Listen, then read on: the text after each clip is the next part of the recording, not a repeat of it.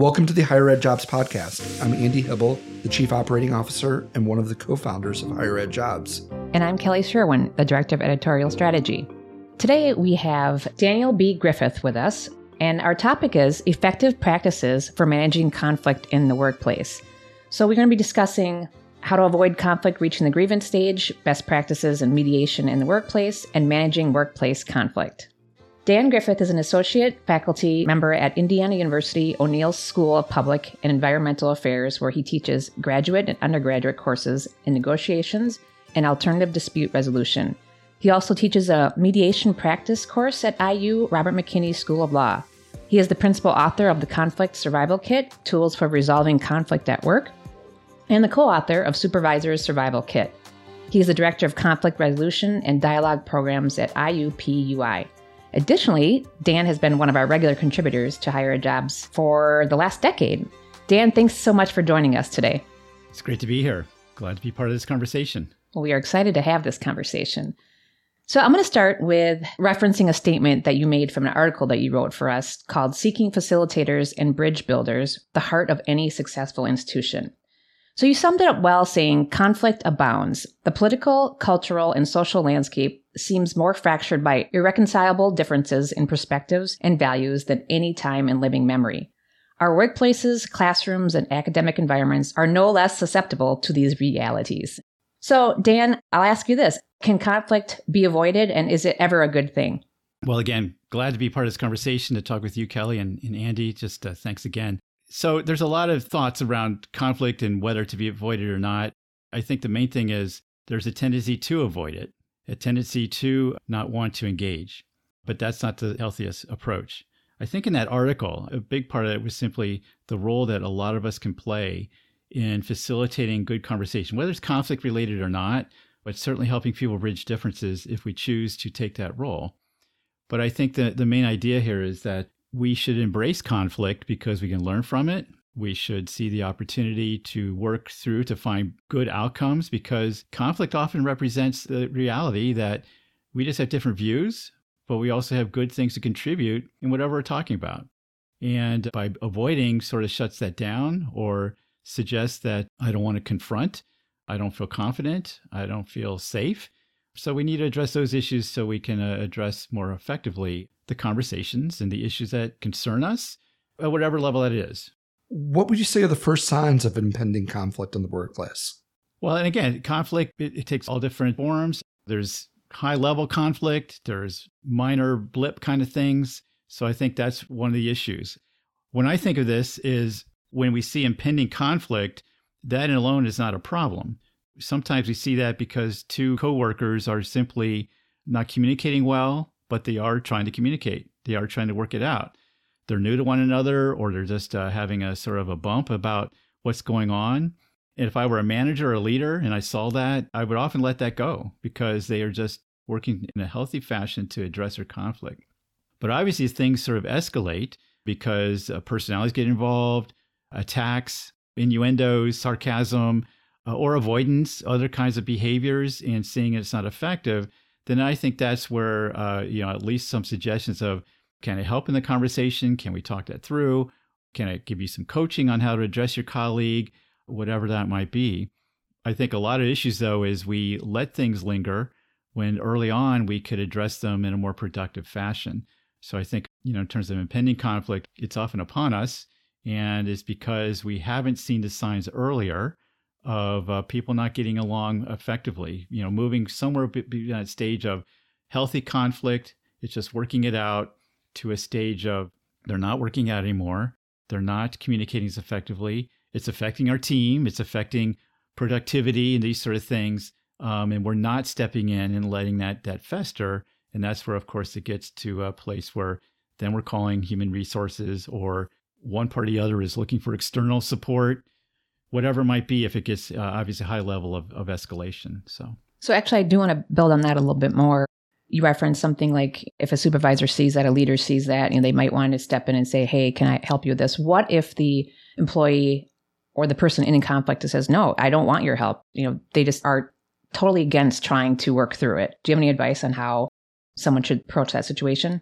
Well, there's different realms of that so there is the how a supervisor would work with an employee on that.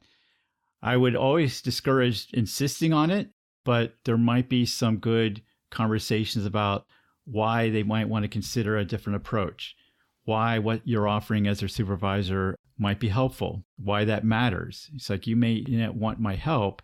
I would like you to understand the broader impacts here that um, it does affect your interactions with the team and those sort of things.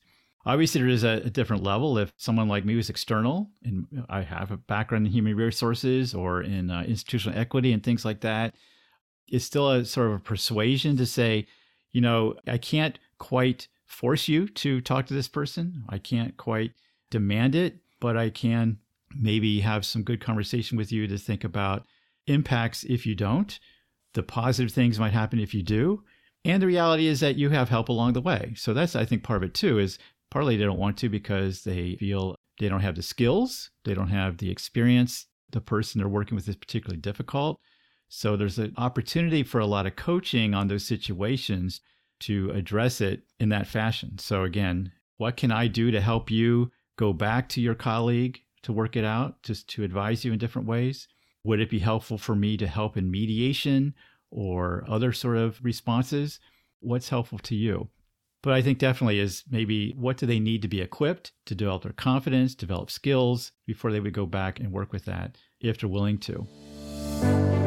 Looking for more conversations in higher ed? We invite you to join the higher ed military community as we discuss issues, best practices from campuses, policies, news, and general trends affecting our institutions and the higher ed military affiliated community. Inspired by the deep commitment to service that veterans and military connected faculty, staff, and leaders have towards the academic community, we at Higher Ed Jobs established Higher Ed Military as the resource for both original and curated news and information, as well as job opportunities from colleges and universities actively recruiting military connected professionals. Find resources, thought pieces, tools, and other information you need to improve your institution's ability to support this amazing community. Visit us at higheredmilitary.com on Facebook and LinkedIn. In a previous article you've written for Higher Ed Jobs titled Add Mediator to Your Skill Set, you mentioned the world needs more mediators and you encourage people to expand their mindset regarding the role they can play to mediate conflict situations in the world around them. How can higher ed professionals expand their mindset, who is best suited for mediation in the workplace, and who should be involved in mediation. That article really speaks to a lot of what I'm doing these days in terms of the work I'm trying to promote, the work I've been uh, really um, advocating a lot of ways in different forums and in my own workplace. So I think part of it is how we think about the role of mediators. One thing I want people to realize is that if you help others work through conflict situations, and if your general intent is to support them both and not take a side, even if you haven't thought through formally what that means as a neutral, whatever, then I suggest you're, you're a mediator. Now, of course, depending on, on who you talk to, there is obviously specialized training for different areas of mediation. I have that as a lawyer, as a registered mediator in Indiana. But when I talk about that in the workplace, when I do training for mediators, in house mediators, uh, HR professionals, institutional equity professionals, managers, whatever, that's not this level of specialization to be a mediator in the legal community when you don't have that certification, but it is a level of training and development to say, and confidence building to say, you can support others in the world around you, in the workplace that you serve, to help them mediate. So, in that context, it might be too much to say just anybody could be a mediator because I think part of it's a mindset, part of it's good the characteristics of being a neutral in that environment being vulnerable, being authentic, being approachable, connecting with individuals.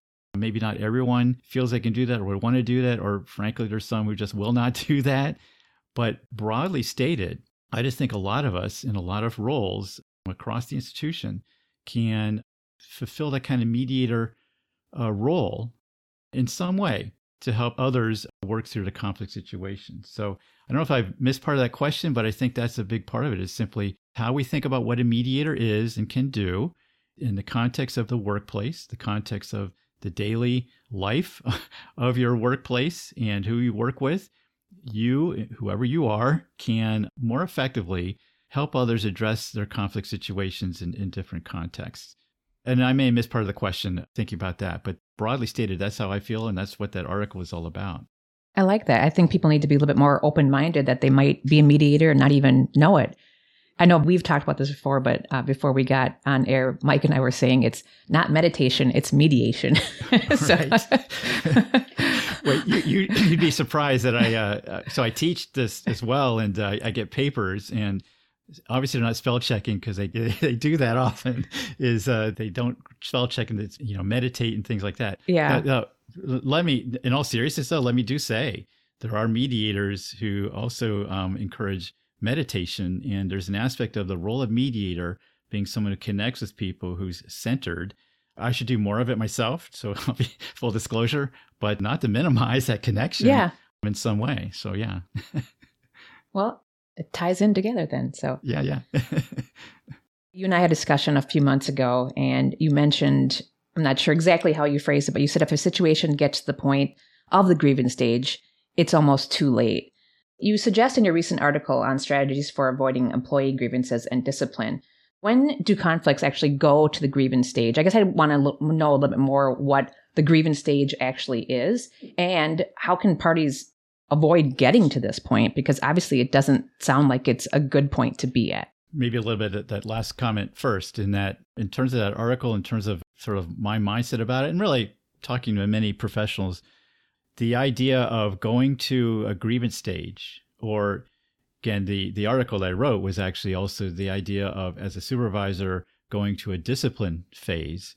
When i say it's too late because that's a formal process and it's almost like a circle the wagons kind of approach at that point that the opportunity often for conversation and talking through it more effectively is lost because people become entrenched in their viewpoint I'm so frustrated with this employee that now I'm going to HR. I need to file the discipline.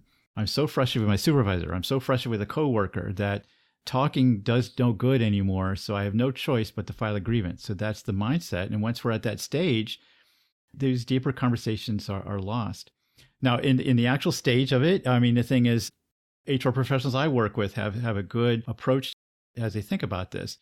Someone would come to them in terms of the stages would be lower level grievance where it's just the supervisor can respond and maybe that resolves it. The next stage might be HR, and then a stage after that might be the leader of that department, whatever. Again, every every process can be different. By the way, some stages will have built in to step away from the formal process to do something like mediation. Ultimately, the highest stage would, is often internally, at least, is often a formal arbitration. So again, there's all these steps you go through, and you go through it because you're you were unsuccessful or unsatisfied with the stage prior. But the more it escalates, again, the more the wagons circle kind of thing. But when I have worked with HR, for example, when I do mediation training, when I do the work in diversity areas, but when talking to many colleagues around this, the mindset really is someone has come to our office, if you're HR, and presented their concerns, feel they want to file a grievance. And more and more, it's about, well, let's see if there's some other opportunity here let's see if there's some way we can talk this through. You have your right to file a grievance, or certainly you have the authority as a supervisor to do your discipline. But let's see if there's some other way we can address this. So I've been at this many years, now 10, 15, 20 years ago. It seemed often it was sort of a knee jerk. Uh, I have a grievance. I'd like to file a grievance. Well, here's your form. Or I want to do discipline. Well, here's the process for doing that. And we ha- handle it that way. I feel things have changed significantly over time where it's simply often employees or supervisors aren't always aware of some other opportunity to address it. And when they become aware of it, they become relieved. I really didn't want to discipline, but I didn't see I had a choice. Now hearing from HR or from another process that we can mediate, we can talk it through, get coaching, education, whatever. Same with the employee. I didn't necessarily want to do this, but I felt in a choice because we don't have good mechanisms for talking about it. Now with some external support such as human resources, an ombuds, or someone like me who does a conflict resolution office uh, sort of thing, that's a relief. Those messages about opportunities to avoid it are important because some aren't aware that they have those options and can move to some more productive approach versus a formal approach or of filing grievance or discipline. Thanks, Dan. That's that's a, a wonderfully insightful bit of information it kind of sparked a, a spontaneous question for me, which is it would seem to me that over the past 10 to 15 years, the question of equity and, and conflict resolution seems to have really taken more of a front and center part to the approach. Have these additional avenues for conflict resolution provided more avenues for more equitable solutions, in your opinion? Broadly, yes. I think for the most part that the former process is about the formality of the institution needs to know and wants oversight and wants control. So let's just be honest, wants control over these issues. Again, that doesn't go away. Legal counsel has a concern, of course, as we move forward. But institutions have also recognized the need for greater support for employees, uh, you know, a comfortable environment, belonging, all those sort of conversations. So I think many have come to the understanding that alternate avenues of addressing conflict situations is going to be important. One thing that, that I know since I work in the diversity area is there are plenty of individuals, employees, faculty, what have you, who will go to the diversity office or will go to a, a other avenues. They're doing it. They're seeking out support and knowing that HR is available, or or actually in the faculty world, knowing that the provost office, in terms of their academic unit that handles these issues, sometimes it's not traditionally HR. They know that's there, but they also know I know what's going to happen if I do that. It's going to be this formal process. It's going to escalate. It's going to not work out well for me. I think that HR and other uh, you know formal avenues such as the provost office are fully aware, are becoming more and more aware that employees have choices and will make their choices to get their needs addressed. And so we might as well work with that versus be critical of it. That this idea of control and oversight. Now it's important. There's there, we want to understand and be supportive. Want want people to know that from that perspective. Yes, we we are protecting institution, but in protecting institution, that means helping you as an employee to work through your situation. So what I'm seeing more and more of is simply those offices embracing more these solutions and other offices such as the diversity office, such as an ombuds, such as like a conflict resolution sort of program that I do to find partners in this and where it doesn't have to be in the formal process because it's a liability issue or a, an escalating issue to a potential lawsuit, whatever, then by all means, de escalating informal processes, understanding that happens and that HR doesn't need to know all that necessarily if it's just a matter of just resolving a conflict so that HR doesn't have to deal with it in the future. They're more than happy to embrace it. And so I've seen that as a change. Maybe a final comment in terms of the issue of equity and diversity. I mean, I, I've definitely seen this in terms of underrepresented groups that I think we there needs to be a change uh, or or further development in terms of how HR looks at themselves, how they look at their own diversity mindsets and equity mindsets, develop, continue to develop in that area. I know certainly CUPA-HR, SHRM certainly embraces that more and more in terms of HR development because there are plenty of uh, underrepresented individuals, under, underrepresented groups who are running to these other offices for support because inherently just don't feel that trust in HR. It doesn't have to be that way, but I think there's some change in culture and understanding so that we can move to a more organic approach to this that that HR can embrace as much as anybody else. So I have a question. I guess it's similar to more of a higher ed careers questions, but you said that you have been, you know, promoting and doing this work for a while. Where does your passion come from in dealing with this type of work? Well, I, I suppose it starts with how I felt treated. um, you know, some of the experiences I've gone through in terms of why, what, you know, that uh, I felt treated in an un- inequitable fashion. Now, as a white man, that's I don't know what that says, but uh, certainly I, I I've had my own rough patches as an employee in different ways. That was prior to going to law school, but going to law school further enforced the idea that it's equity and justice and those things that drove me, and and it led to work in an equal opportunity initially, you know, discrimination kind of issues. But I, I think that's a lot of it is just seeing that there's a lot of struggle that employees have. We all, you know, workplaces are at times can be chaotic places. And what's driving that whole idea of being a mediator or being a support, being a facilitator, a bridge builder is that if we feel we're in a place to help others in the moment where people work, why shouldn't we do that? And uh, I think that drives a lot of it is simply my greatest passions are about, yes, mediating, but it's also developing others to be these kind of uh, facilitators, uh, bridge builders, what have you. And that at the place where it's happening versus more formal processes, you know, going to HR is where the need is right then and there. And uh, if I can help not only me seeing that, but help others be those radars, those attentive individuals, those supportive individuals, I, I just think that's that can be world changing in small places. But to, to the question, that's what a lot of my what a lot of my drive is these days. So. Well, thank you for the work that you do. There's like a quote out there: "Small things can make a big difference." Or right, yeah. On a final note, how do you think our audience should think about conflicts in their own lives, whether professional or personal? I think it's to embrace that there is conflict and that it means opportunity for learning and growth.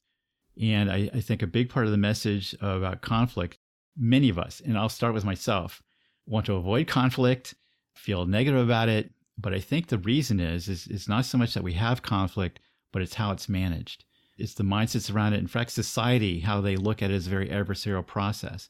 But if we really get down to these issues around the conflict we're having with colleagues and coworkers and things like that, there's learning opportunity, there's growth opportunities, there's synergy, there's coming to the other side of something better, connecting better with colleagues and what have you. That doesn't say all conflicts are that way. Some are very negative, and we can obviously be put against some very difficult situations, difficult individuals who won't change. But nonetheless, if we see that it can be empowering, if we approach it appropriately, we can grow from it, learn from it, even those most difficult situations, we're better for it. So the last thing I would want people to do is to avoid it, walk away from it, or to blow up because of it. You know, just get angry about it versus approaching it. Have the first the mindset that I can work through this, I can develop, I can get skills, and see the opportunity here versus rejecting it. So those are some of the broad things that I would want people to see in terms of there's opportunity, take it and learn from it. Thanks, Dan. Thanks, Dan. Thanks for spending time with us today. And I'd remind folks out there who are listening, if you have any questions for Dan, please feel free to email us at podcast at higheredjobs.com or tweet us at higheredjobs. Or if you have any question for us or would like to see us cover a topic, please feel free to contact us. Thanks, Dan, for being with us today. We really enjoyed our time. Likewise. Thanks so much.